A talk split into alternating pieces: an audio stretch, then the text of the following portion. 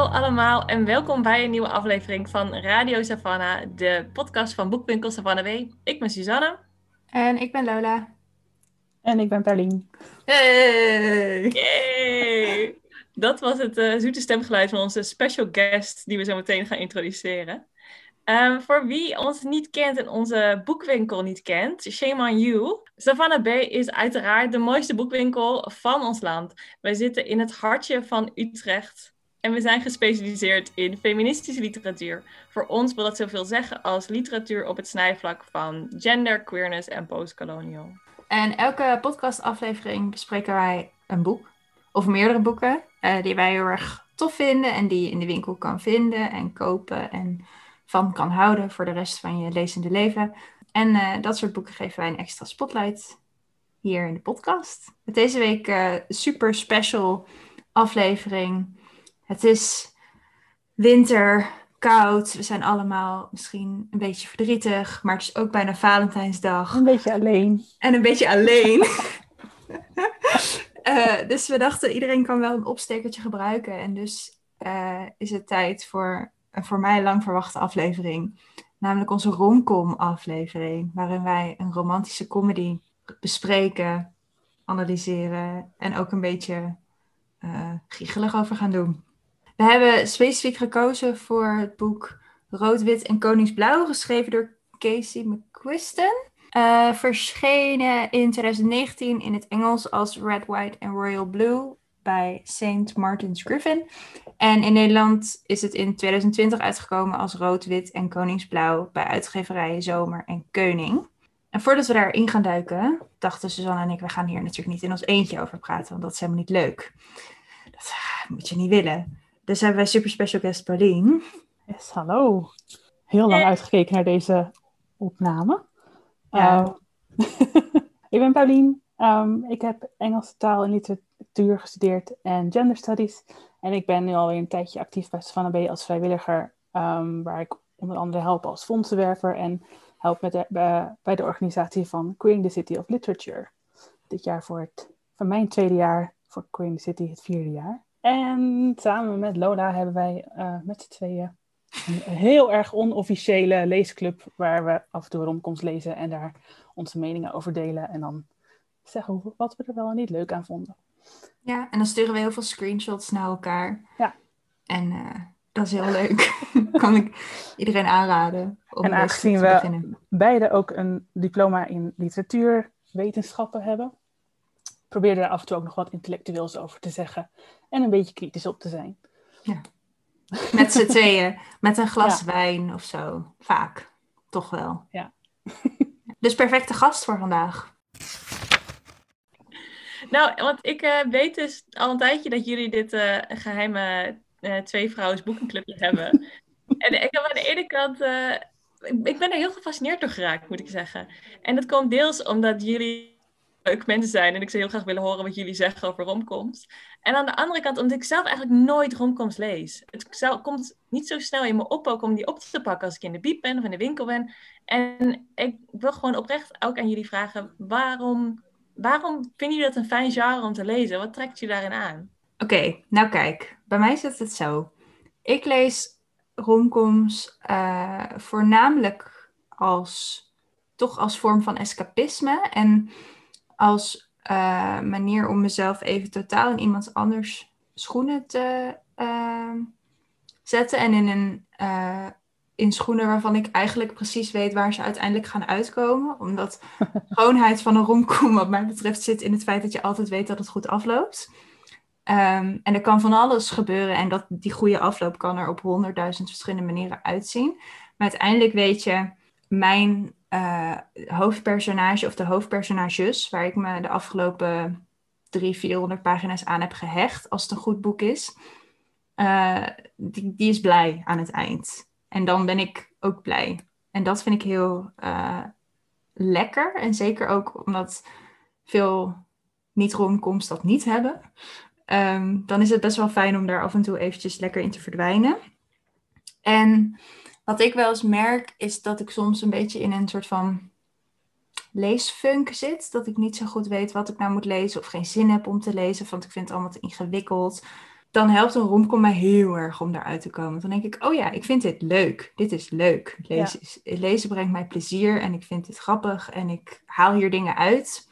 En als je dan uh, een, een, een echt een romantisch boek, of het dan comedy is of echt helemaal puur steamy romance of wat dan ook. Als dat dan goed gedaan is en geschreven is door intelligente mensen, dan kan het me ook nog aan het denken zetten. Of in elk geval op, een, op zo'n manier dat ik het dichtsta, dat ik denk, ha, dat is echt, dat heeft me niet alleen dat ik dacht, oeh, oeh, oeh, sexy, sexy, grappig, grappig. Maar ook nog van, oh, dit heeft daadwerkelijk iets gezegd over een bepaald onderwerp.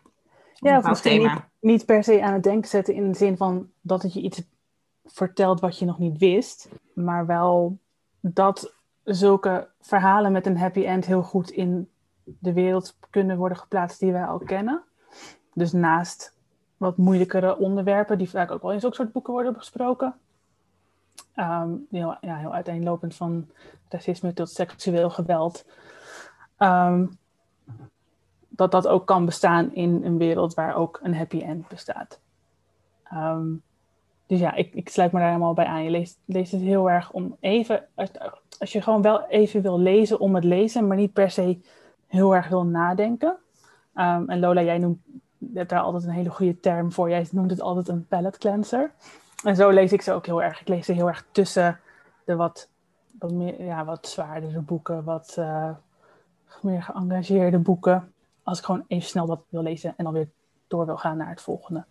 En ik denk wel ook dat als wij zeggen van oh, het is makkelijk te lezen of zo, dat dat niet betekent dat, dat het niet moeilijk is om zo'n boek te schrijven.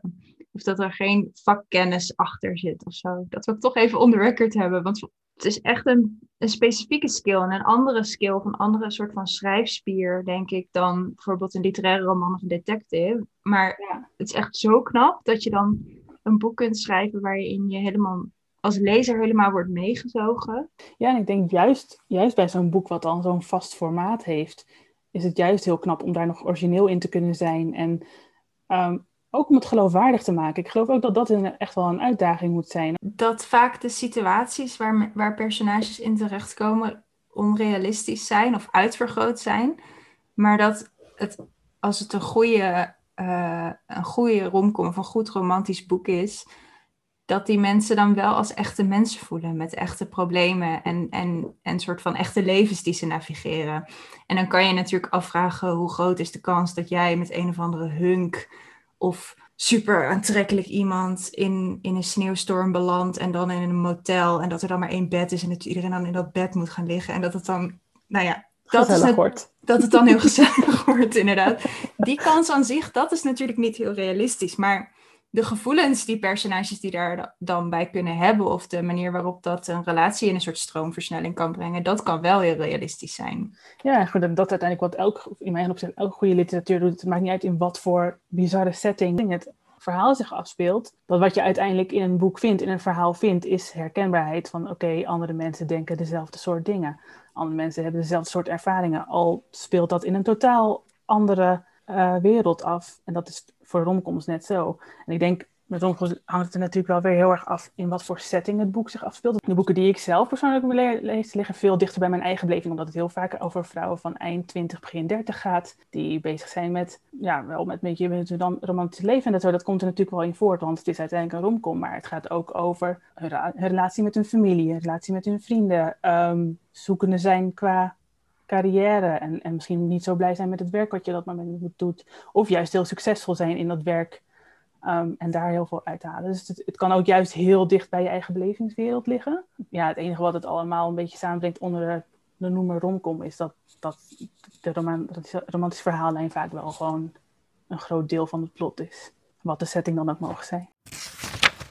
Ervaar jij ook uh, er hangt een bepaald sfeertje rondom dat soort boeken heen. Dat het toch iets is om je voor te schamen om dat te lezen. Mhm. Of dat het iets is wat je, als je met de trein gaat, dat je dan blij bent dat je je e-book hebt of zo. En niet zo'n cover met een, zo'n Hmm. man en een vrouw, zo'n halfnaakte man en een vrouw die er overheen gedrapeerd hangt. Ja. ja, ik probeer daar heel erg van af te komen. Want op een intellectueel niveau kan ik heel goed uitleggen waarom deze boeken geen onzin zijn. Waarom ik er heel veel plezier uit haal. Waarom ik vind dat ehm, dit samenhangt met een hele geschiedenis aan hoe literatuur door en voor vrouwen altijd een beetje benadeeld wordt. Dus ik kan het heel goed, heel goed uitleggen. En toch, als iemand vraagt waarvan ik niet zeker weet wat ze helemaal van, ervan vinden. En ze vragen wat ben je op dit moment aan het lezen, kies ik toch, het geef ik toch het gewenste antwoord. En zal ik toch eerder voor een goed boek kiezen in plaats van een romcom. En ik probeer daar heel hard van af te komen, want ik vind dat echt onzin.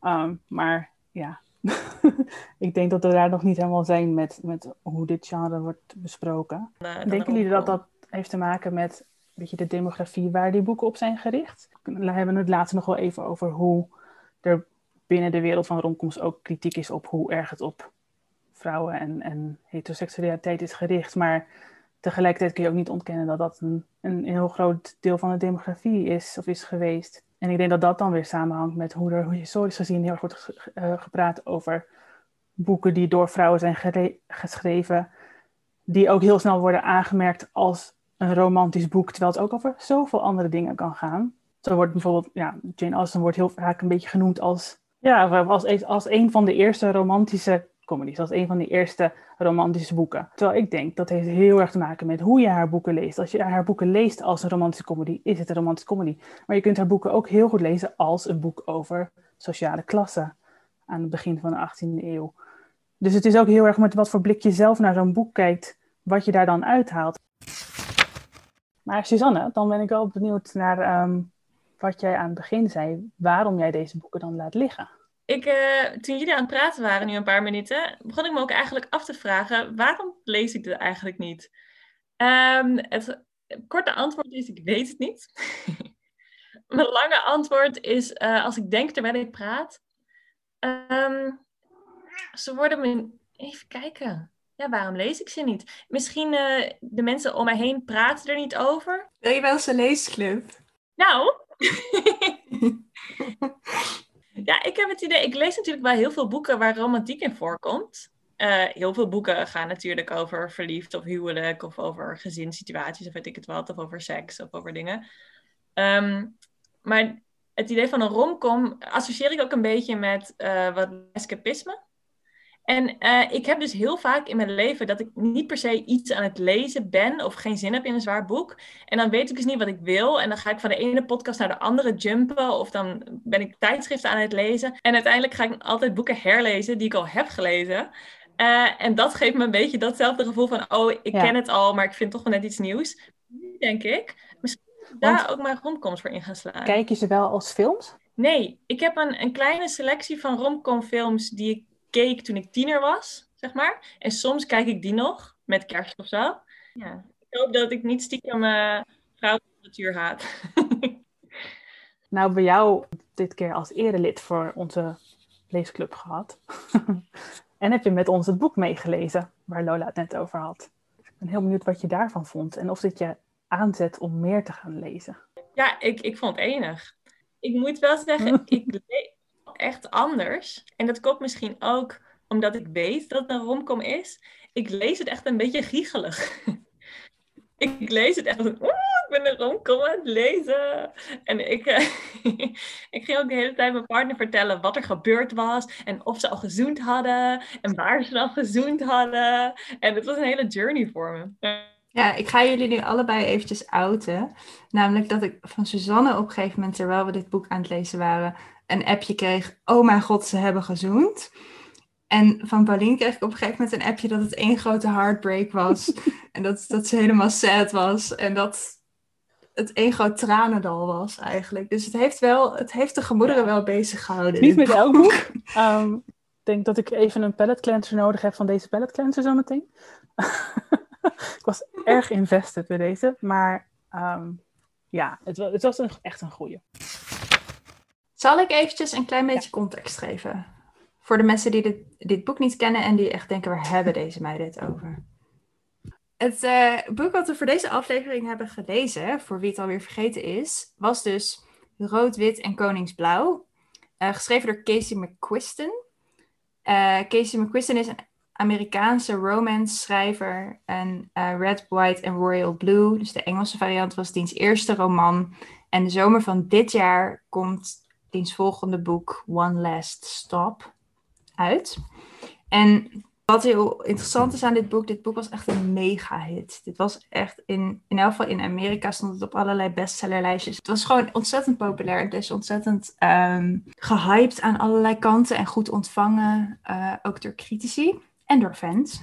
Wat eigenlijk best wel bijzonder is gezien het feit dat het een queer boek is. Ja, van een queer schrijver. En, een, en, het gaat over een romans tussen twee jongens. De setting is als volgt. We gaan even terug in de tijd naar 2016. De Amerikaanse verkiezingen zijn gebeurd en zijn niet gewonnen door Donald Trump, maar door een democratische vrouwelijke kandidaat genaamd Ellen Claremont. En zij gaat met haar uh, gezin verhuisd naar het Witte Huis om daar de democratische president van Amerika te zijn. En wij volgen uh, dit verhaal vanuit het perspectief van haar zoon, Alex.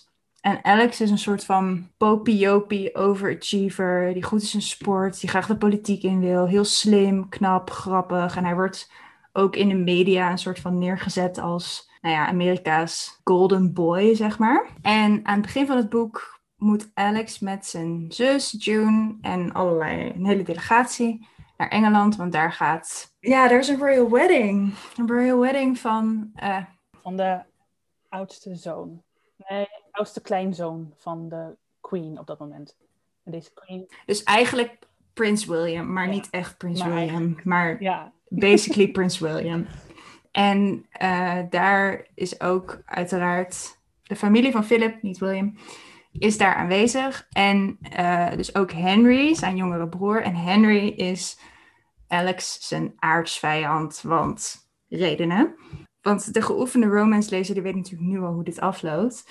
Maar door een series of unfortunate events moeten Alex en Henry met elkaar doen alsof ze beste vrienden in plaats van aardsvijanden zijn. En moeten ze dus een heleboel tijd met elkaar doorbrengen. En oeh, wat zou er gebeuren? Ja, vanaf daar gaat het door. Dus we volgen eigenlijk, dat is nog even belangrijk voor je idee van het boek. Dus we volgen Alex. Uh, we lezen alles vanuit zijn perspectief. Hij krijgt een band met Henry, die gedurende het boek eh, verandert. En we werken toe naar november 2019, de verkiezing en dus misschien de herverkiezing van zijn moeder, de democratische eerste vrouwelijke president, die het op moet nemen tegen een soort van Trump-esque, extreemrechtse, republikeinse kandidaat. Punt. Dat is waar het boek over gaat. Ja, dus wij zitten nu in de post Red, White en Royal Blue. Ja, de laatste hoofdstukken spelen zich echt heel, heel dichtbij nog af. Um, het boek eindigt op Election Night afgelopen november. Um, en ik geloof dat de paar hoofdstukken daarvoor zijn, nou ja, de oktober en september daarvoor. Dus het is allemaal nog heel dichtbij en het is heel grappig om dat te lezen terwijl je weet wat er echt net een paar weken geleden nog is gebeurd. Ja, het is ook wel een leuke extra dimensie in het boek, want die politiek is dus deels een beetje. Uh, het is deels gewoon heel interessant om te zien hoe die politiek werkt. Je krijgt heel veel inzichten mee over de contexten. Op te groeien zo in het, in het, uh, het heet van de, van de politieke centrum, zeg maar. En, maar wat voor mij dus nieuw was, omdat het nu een romcom was, uh, zie je ook hoe dit soort politieke spanningen heel erg gebruikt worden om een soort van de romantische spanning nog hoger te maken. En om de steek zeg maar nog higher te krijgen. Van kan je uit de kast komen in zo'n situatie? Wat betekent dat voor de uh, politiek van mijn moeder? Wat betekent dat? Wordt ze dan wel verkozen? Wat betekent dat voor het land? En dat maakt aan de ene kant het spannend, omdat er meer op het spel staat. Aan de andere kant merk je ook dat dan krijg je dan een beetje die die verboden liefde en kan het wel en het moet stiekem. Um, ja, ik ben het helemaal met je eens.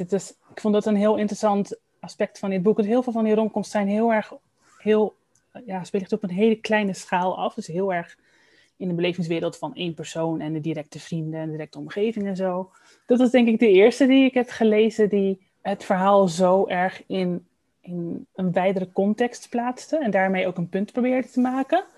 Uh, daarmee heel erg politiek geëngageerd werd. Casey en Kristen schrijft in hun acknowledgement ook dat er al was begonnen met het schrijven aan het begin van 2016. Dus toen nog niemand echt een idee had hoe dat uh, verkiezingsjaar zou eindigen. En zei ook dat, dat er een tijdje is gestopt met schrijven na die elections.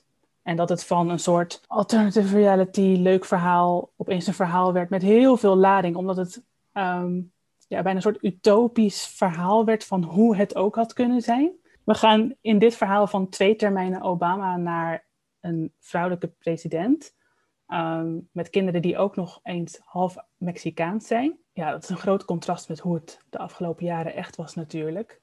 En het, het herschrijven van die vier jaar geschiedenis voelde bijna als een soort protest. Een soort van reclaimen van de afgelopen jaren en hoe die geschiedenis wordt geschreven. Um, deels, laten, deels een soort escapisme natuurlijk, maar deels ook laten zien hoe het ook had kunnen zijn en hoe een wereld er ook uit kan zien als er anders wordt gekozen. Ja, en ik denk dat dat ook wel heel erg uh, een onderdeel is van waarom het zo'n succes is geworden. Ja. Uh, dat er gewoon hele grote groepen waren, hele grote groepen lezers waren die behoefte hadden aan, ja. aan zo'n verhaal en aan uh, een verhaal wat ook heel erg gelooft in Amerika. En in Engeland. Ja, allebei eigenlijk, ja. We zien het hele verhaal vanuit uh, het perspectief van, van Alex. Alex. Ja, je, je kreeg daardoor iets minder mee over het Engelse Koningshuis, maar het is er nog steeds heel erg natuurlijk. En wat wij zeggen, het is, het, het is heel raar om um, hoe het, het half heel erg in de realiteit is gezet, um, omdat het zo dichtbij is, en tegelijkertijd heel erg een soort alternate reality creëert. Um, omdat er is nog steeds een Engels Koningshuis met het, de hele geschiedenis van het Engels Koningshuis, um, waar heel veel wordt naar gerefereerd. Maar tegelijkertijd is de Queen een totaal andere Queen. Ze heeft hele andere kinderen, ze heeft hele andere kleinkinderen die hele andere dingen doen. Dus dat is heel grappig dat, dat er zo'n zo'n ander verhaal van is gemaakt. Ja, het is ook een, een hele leuke mix. Pauline, wat je zegt van herkenbaar en zeg maar een droomwereld. Ja. Is dat dit is een wereld van mensen die soort relaties tot elkaar hebben die je best wel herkent als je verliefd bent of als je familie hebt of zo. En aan de andere kant is het zo'n verheerlijking. Iedereen is zo sexy en knap en grappig en intelligent en kan iedereen citeren. En uh, zijn ook nog ambitieus en goed in hun werk. En het is zo'n inderdaad droomwereld. Ik denk oprecht, als je dit in een college zou bespreken, dat je dat als een utopisch fictieboek zou kunnen aandragen. Um, wat, als ik aan, utopische fictie denk, denk ik aan, aan iets wat zo, zo'n andere wereld is dan wat wij kennen, dat je, dat je duidelijk ziet, oké, dit is een utopie. Terwijl wat hier wordt gedaan is heel dicht bij de werkelijkheid blijven, omdat het heel erg deze wereld is en heel erg, nou ja, een beetje dat, dat keerpunt van 2016 uh, gebruiken als inspiratie. En tegelijkertijd ook een heel nieuw koningshuis opzetten. Een hele nieuwe familie in het Witte Huis zetten. En dan daar, daar, daarnaast dan wel zeggen dat um, Obama daarvoor erin heeft gezeten. En dat er bijvoorbeeld ook, ergens aan het begin van het boek vond ik heel grappig, um, dat Alex in de oude kamer van Sasha Obama slaapt. En daar dan nog dingen van terugvindt en zo. Dus ja, die, die grens wordt heel erg opgezocht tussen de realiteit en een soort, ja, ik zou het utopische fictie noemen. Ja, en het is een heel specifiek type utopie ook, denk ik, die wel heel erg informed is door de specifieke context waarin het is geschreven. Want het, is, er zijn, het gaat dus inderdaad over, is er een mogelijkheid om uit de kast te komen als je in een positie zit zoals Henry en Alex zitten. Maar ja, en Henry die praat bijvoorbeeld ook veel over hoe hij uh, het geweld van het imperialisme, het Britse imperialisme, heel erg terecht zich aantrekt en daar ook wat mee wil gaan doen. Wat, dat, wat een soort van droombeeld van de Royals, de Britse Royals schetst, wat denk ik niet helemaal uh, overeenkomt met hoe het nu gaat. Nou ja, hij, hij, denkt duidelijk heel erg na in zijn, uh, heel erg na over zijn positie binnen het Koningshuis. En, en ja, ze hebben het elke keer over de legacy in stand ja. houden. Vooral zijn oudere broer Philip is daar nogal fan van. En Henry wat minder. Om um, over duidelijke redenen. Die ook echt wel gewoon veel worden besproken. Ja, en ook uh, uh, bijvoorbeeld bij de, de soort van de zij, de randpersonages zitten uh, transpersonages, queer personages, personages met allerlei achtergronden. Ja.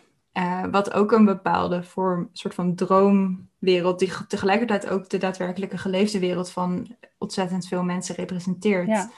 Uh, maar het idee dat dat samen kan komen in het Witte Huis is natuurlijk uh, nog niet iets ja. waar we nu zijn en waar we al helemaal niet waren twee, drie jaar geleden. Ja, dat voelt op dit moment nog als een heel radicaal iets. Ja. ja, en we, we, komen elke keer terug over hoe dat in het Witte Huis zich afspeelt. Maar ik denk zeker ook in het Koningshuis, omdat dat, dat zo'n andere manier heeft van hoe je daar binnenkomt. Hoe je daar letterlijk en figuurlijk woont en je daarin bevindt. Um, en die, die spanning tussen hoe Alex toch eigenlijk ergens nog meer vrijheid heeft in zijn wie hij wil zijn. En Henry daar veel meer in wordt vastgehouden en wordt ja, onderdrukt eigenlijk door zijn, zijn oma, de Queen, Queen Mary in dit boek ik merk wel met het lezen van dit boek dat ik normaal gesproken veel kritischer zou zijn op al deze soort van droombeelden.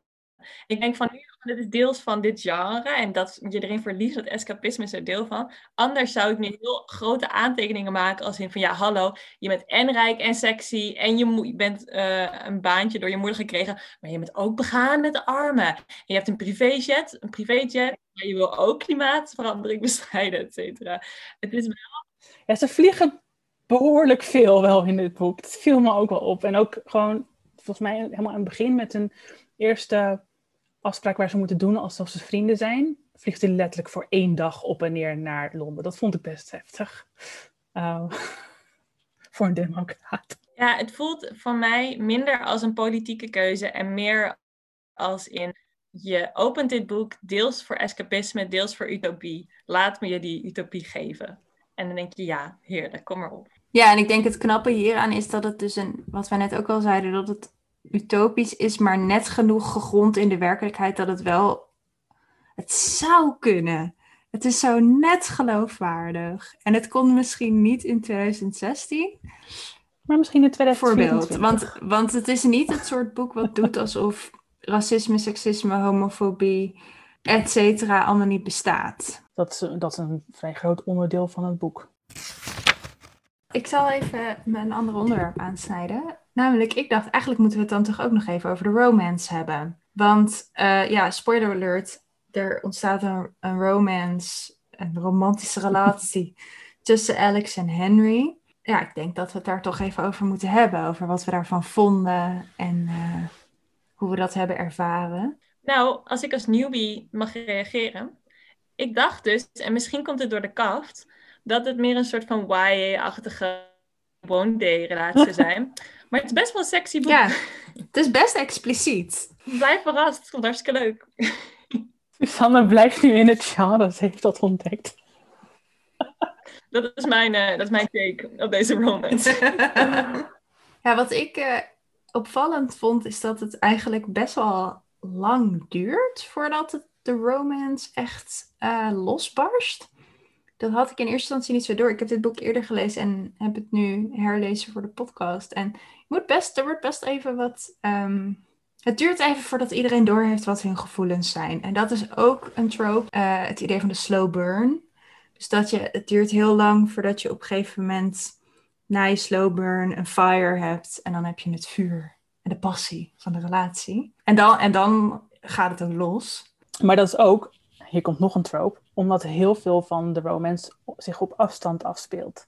Dus heel veel gaat via, via appen, via mailen, via bellen, per ongeluk. Um, en dan duurt dat per ongeluk een paar uur lang. Ja, ze proberen elkaar dan wel een beetje op te zoeken door af en toe naar dezelfde fundraisers in Parijs te gaan en zo. Dat is allemaal hartstikke gezellig. Maar ik denk dat dat een van de redenen is waarom, je, waarom het voelt alsof het heel lang duurt. Want eigenlijk duurt het helemaal niet zo heel lang voordat ze elkaar leuk beginnen te vinden. Maar het duurt heel lang voordat ze, elkaar, voordat ze dat in het echt kunnen doen, omdat het zoveel zich digitaal afspeelt. Ja, en we lezen alles ook wel vanuit het perspectief van Alex, wat toch ook wel vaak anders is in dit soort boeken. Dan heb je twee perspectieven. En dan gaat het dus over, oh, de een vindt de ander leuker dan de ander. Of nou ja, dan krijg je dat soort situaties. Ook heel leuk, maar dit was wel echt heel specifiek. Alleen Alex. En Alex heeft gewoon af en toe een bord voor zijn kop. En dat is als lezer heel leuk. Eh, maar ook een beetje frustrerend. Wat ik wel uh, fijn vond hieraan was dat uh, het gevaar ligt wel eens op de loer bij dit soort boeken. Dat zodra iemand een romantische relatie heeft, dat dan al diens problemen opgelost zijn. En Ja. dat was hier niet zo. Het was niet zo van, oh, je hebt nu een relatie of je vindt iemand leuk. Nou, joh, daar is je regenboog, go for it. Ze komen eruit met z'n tweeën, dat, dat is geen spoiler. Het komt goed aan het eind, maar het is, en het is een happy end. Maar het is, Er zijn wat er obstakels. zijn wat obstakels onderweg. en het zijn ook, er worden ook op individueel niveau keuzes gemaakt en soort van dromen of ideeën veranderd. En dat eh, Ja. vond ik wel prettig.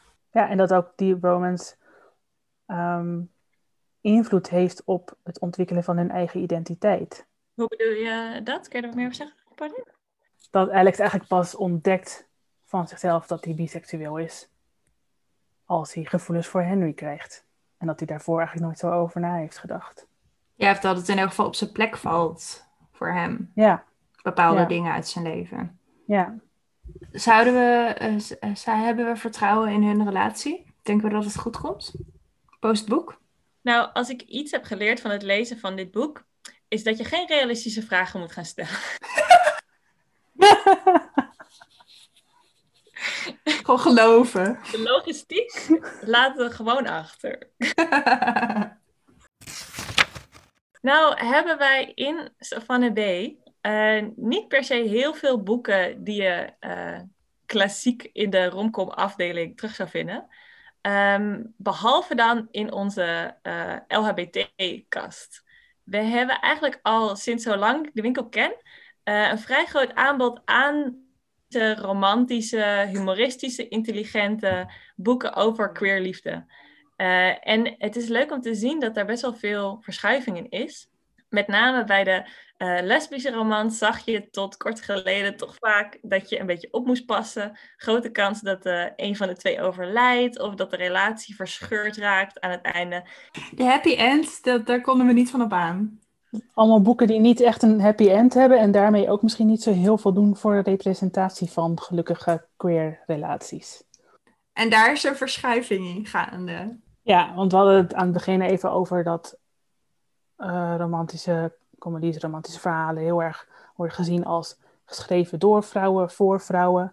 Eh, maar wat wij heel erg merken is ehm, dat er binnen het genre daar ook heel veel kritiek op is. Dat ze zeggen nee, niet alleen voor vrouwen, niet alleen door vrouwen, niet alleen maar over heteroseksuele relaties. Daar zijn we wel een beetje klaar mee. Het is tijd voor, nou ja, wat we overal horen, meer diversiteit. En dat, ja, dat er dus echt wel heel veel schrijvers daar heel hard mee bezig zijn om dat te doorbreken. En ik vind het grappig dat jij dan zegt, Susanne, maar wacht, dit doen we in de winkel al heel lang. Dat hebben we in de winkel al heel lang staan. Ja, we hebben met name bepaalde delen van het jaar, vaak in de zomer, dat mensen eh, met eh, snelle tred zeg maar, naar de achterkant van de winkel lopen en zeggen: Heb je een fijn homo-liefdesverhaal? Of heb je een fijn bi-liefdesverhaal? Inderdaad, en daar hebben we altijd een kast vol van staan. Ja, en ik denk dat waarom eh, Rood, Wit en Koningsblauw een leuk boek is, is dat het een voorbeeld is van een, eh, een queer liefdesverhaal. Wat ontzettend de mainstream in is gedoken eigenlijk. En dat dat best wel bijzonder is. En Ja, en ik denk alleen al het feit dat er een Nederlandse vertaling van is gekomen, laat al zien hoe populair het, ja, het origineel is geweest. Dat, dat, dat een Nederlandse uitgever daar echt wel wat in zag om dat te vertalen en ook hier uit te geven. ja, en ik, eh, ik ben er dus een klein beetje ingedoken. Eh, m- heel minimaal, maar een beetje. En ehm, wat, wat mijn, mijn research mij heeft opgeleverd, is dat er vanuit met name ehm, dus binnen de Amerikaanse context, vanuit schrijvers en lezers, veel kritiek is geweest op hoe binnen een soort van het romance novel eh, establishment eigenlijk alsnog een groter podium werd gegeven aan witte, hetero, cis stemmen en personages en verhalen, terwijl er een, groeiend, een groeiende vraag en een groeiende noodzaak is en een, ook een eis is eigenlijk van, van zowel lezers als schrijvers om diversere verhalen te vertellen. En dan, dat zijn eh, schrijvers van kleur, maar ook schrijvers die non-hetero verhalen willen vertellen, polyamoreuze romances. En daar komt gelukkig zachtjes aan steeds meer ruimte voor. En het is dan interessant om te zien welke verhalen daar uitgepikt worden en die ook tot op zekere hoogte de mainstream lezer weet te bereiken. Nou, het hangt heel erg af van waar je zelf je tips vandaan haalt. En dat als je zelf binnen een bepaalde hoek van het internet al je tips verzamelt en, en vanuit daar gaat lezen, dan is er ontzettend veel te vinden. Er is, er is een, hele, een hele uitgebreide infrastructuur ook van onafhankelijke uitgevers bijvoorbeeld die zich specialiseren in een bepaalde vorm van romantische verhalen. En ik denk uiteindelijk, je kan het zo gek niet verzinnen of je kan het wel vinden. Uh, de vraag is alleen in hoeverre dat doordringt tot de mainstream en in hoeverre dat voor een groot publiek toegankelijk gemaakt wordt en door een groot publiek gelezen wordt. En, en daarvan was blijkbaar rood-wit en koningsblauw een voorbeeld wat mensen makkelijk verteerbaar vonden op allerlei verschillende niveaus en wat aansprak op heel veel verschillende niveaus. Uh, en bij heel veel verschillende lezers. En ik denk deels, dat is een klein bruggetje, maar ik denk deels dat dat komt doordat het, um, en daar kan jij denk ik ook nog wel misschien wat over zeggen, Suus, dat het best een fijn eerste romcom, fijne eerste romcom is, dit boek.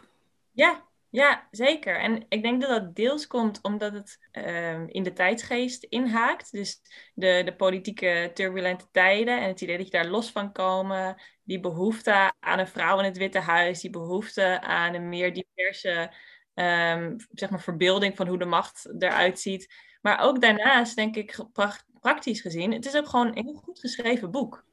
En heel grappig. De structuur werkt heel goed. De personages leven echt. Er zit genoeg diepgang in om uh, zeg maar, dat leven van de personages vast te houden. Uh, dus wat dat betreft is het een heel goede, goede instapper. Ja, en ik denk wat dit boek ook heel goed doet, is dat het ook heel veel ruimte openlaat voor andere dingen in de levens van de personages naast de, de, de romantische verhaallijn. Natuurlijk is dat een heel belangrijk onderdeel van, dit, van het plot van dit boek. Is het waarom wij dit boek in het genre romcom hebben geplaatst. Maar er, er zijn nog zoveel aspecten van ieders leven die die romantiek beïnvloeden en waar de romantiek ook door wordt beïnvloed. Dat de romantische verhaallijn niet uh, de, enige, de enige lijn in het verhaal is. Nou, ik heb sowieso één goede tip voor iedereen die hier meer romcoms wil gaan lezen. Is de site uh, Smart Bitches Trashy Books. Um, het is een, ik ken het als site, maar het is volgens mij ook een podcast. Um, en dit is een hele goede site als je... Nou, ze hebben echt lijsten en lijsten van weet ik wat, wat voor subgenres je allemaal maar kunt verzinnen. Als je van vampieren houdt, kun je hier terecht. Als je van hele moderne fictie houdt, kun je ook terecht. Uh, maar wat deze site heel goed doet, is um, heel veel aandacht voor diversiteit in dit genre. Um, dat zie je in ja, gewoon wat ze aanraden, maar ook in het team wat achter deze site zit. Dat is zelf ook een team met heel veel non-binaire queer personen. Uh, en ik denk dat dat ook belangrijk is. Dat je ook dat je nadenkt van waar je je tips vandaan haalt en naar wie je luistert als je dingen gaat lezen. Dus ik kan deze site uh, harte aanraden. Nice. Ja, en er zijn, uh, we zullen nog wel wat dingen in de show notes zetten, maar er zijn echt, als je wil, je kan je hier helemaal in onderdompelen. Er zijn podcasts, er zijn websites, er zijn uh, nieuwsbrieven en allerlei andere leuke dingen waar je in kan onderdompelen en waar je allerlei goede tips vandaan kunt halen. Van de meest specifieke sub-sub-subgenres tot gewoon algemeen. Ik wil gewoon eens wat gezelligs lezen. Waar zou ik beginnen? Dus uh, wij geven onze tipgevers graag door. Tot slot, om iedereen nog even een klein voorproefje te geven van dit boek. Uh, wij dachten, wij hadden het even over wat kunnen we nou voorlezen, wat een beetje een, uh, nou ja, een goed idee geeft van hoe dit boek voelt en hoe het klinkt. En toen kwamen we allemaal op de PowerPoint-scène. Dus ik zal even wat context geven. Um, Alex heeft net tegen zijn moeder, president van de Verenigde Staten, verteld dat hij bi is en dat hij met uh, Prins Henry een relatie heeft. En zijn moeder zegt: Oké, top, maar daar moeten we het dan wel even over gaan hebben. Hartstikke leuk dat je bi bent, maar het is toch wel een beetje gecompliceerd. Dus ja, maar het is vooral gecompliceerd om, vanwege de internationale ja, relatie. Ja, precies. Oké, oké. Kalenderverzoek van mam. Twee uur, West Wing begane grond, debriefing over internationale ethiek en seksuele identiteit. Een uur later staan er meerdere bakjes met Chinees eten op tafel en staat er een PowerPoint-presentatie aan. Op de eerste dia staat seksuele experimenten met leden van een buitenlands koningshuis. dubbele punt, een grijs gebied. Alex vraagt zich af of het te laat is om zich van het dak te storten. Oké, zegt ze wanneer hij gaat zitten, op vrijwel dezelfde toon die hij eerder tegen haar aansloeg. Voordat we beginnen wil ik duidelijk maken dat ik van je hou en je altijd zal steunen. Maar dit is eerlijk gezegd een logistieke en ethische ramp. Dus we moeten ervoor zorgen dat we alles op een rijtje hebben. Oké? De volgende dia heet Je seksualiteit ontdekken, dubbele punt. Gezond, komma, maar moet dat echt met de prins van Engeland? Ze verontschuldigt zich omdat ze geen tijd had om betere titels te bedenken, terwijl Alex het liefst door de grond zou zakken. De dia daarna is belastinggeld, reiskosten en seksreisjes. Ze wil vooral weten of hij niet op kosten van de belastingbetaler met een privéjet naar Henry is gevlogen voor persoonlijke bezoekjes. Niet dus. En wil dat hij een stapel papieren invult om hen allebei in te dekken. Het voelt klinisch en fout om hokjes aan te kruisen over zijn relatie. Zeker aangezien de helft over dingen gaat die hij nog niet eens met Henry besproken heeft. Het is een martelgang, maar er komt een eind aan en hij leeft nog. Dat is tenminste iets. Zijn moeder pakt het laatste formulier van hem aan en doet het samen met de rest in een envelop die ze dichtplakt. Dan legt ze de envelop aan de kant, zet haar leesbril af en legt die erbij. Zo, zegt ze, moet je horen. Ik weet dat ik veel van je vraag, maar dat komt omdat ik je vertrouw. Ook al ben je een stomkop, ik vertrouw op jou en je oordeel. Jaren geleden heb ik je beloofd dat ik nooit tegen je zou zeggen dat je je anders moet voordoen dan je bent. Dus ik wil niet de president of de moeder zijn die je verbiedt hem nog te zien. Ze haalt adem en wacht tot Alex knikt dat hij het begrijpt.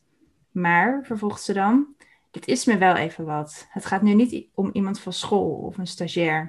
Ik wil dat je hier eens heel goed over nadenkt, want je brengt jezelf, je carrière en bovenal deze campagne en, en de hele regering in gevaar. Ik weet dat je nog jong bent, maar dit is een beslissing voor het leven. Zelfs als je niet bij hem blijft, zal het je voorgoed blijven achtervolgen als iemand erachter komt. Dus jij moet erachter zien te komen of je de rest van je leven bij hem wil blijven. Als dat niet zo is, moet je hier acuut mee kappen. Zo komen we aan het einde van deze aflevering van Radio Savannah. Ehm, voordat we het af gaan ronden, mogen we eerst zeggen, Paulien, super bedankt dat je erbij was. Met al je Dankjewel dat ik hem expertise. hartstikke bedankt, hartstikke fijn. Uh, we bedanken natuurlijk ook Rieke Blom voor het maken van ons logo en Gooflux dat wij een gedeelte uit zijn nummer Joan mag gebruiken als onze teamsong.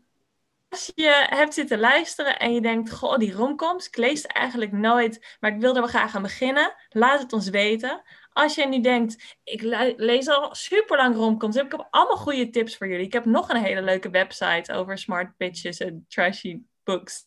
En die moeten jullie ook allemaal weten. Laat het ons allemaal weten. Hashtag Radio Savannah op alle socials. Uh, kom je ons tegen. En, en, als je dan denkt, ik weet heel veel over romcoms en ik wil erover praten in de podcast, feel free. Wij maken graag een vervolg. Ja? Uh, of kom bij de leesclub. Kom bij de leesclub. Als je een naam kunt verzinnen, dan, ben je, dan mag je lid worden. Als iemand een naam voor ons weet, graag. Um, en als je nou dit, uh, dit enig vond om naar te luisteren, dan kan je meerdere dingen doen, zoals altijd. Je kan je abonneren op onze podcast en je kan sterren geven en een recensie achterlaten. Dat vinden we echt superleuk als, als iedereen dat doet. En dan worden we hopelijk de meest populaire podcast van heel Nederland. Uh, en wat je ook kan doen als je benieuwd bent naar het boek, is het boek bestellen bij Savannah B. We hebben het in het Nederlands en in het Engels uh, beschikbaar. Dus ga naar de webshop en daar vind je alles. En dan uh, komt het uh, jouw kant op met post- of fietscourier. Yes. Volgende keer dat jullie ons horen, gaan we het weer hebben over de boeken van de maand van februari. Krijg je een super sneak peek van alle coole boeken. En dan horen jullie ons weer. Doeg! Doei, dankjewel Paulien. Tot de volgende keer. Doei! Thank you.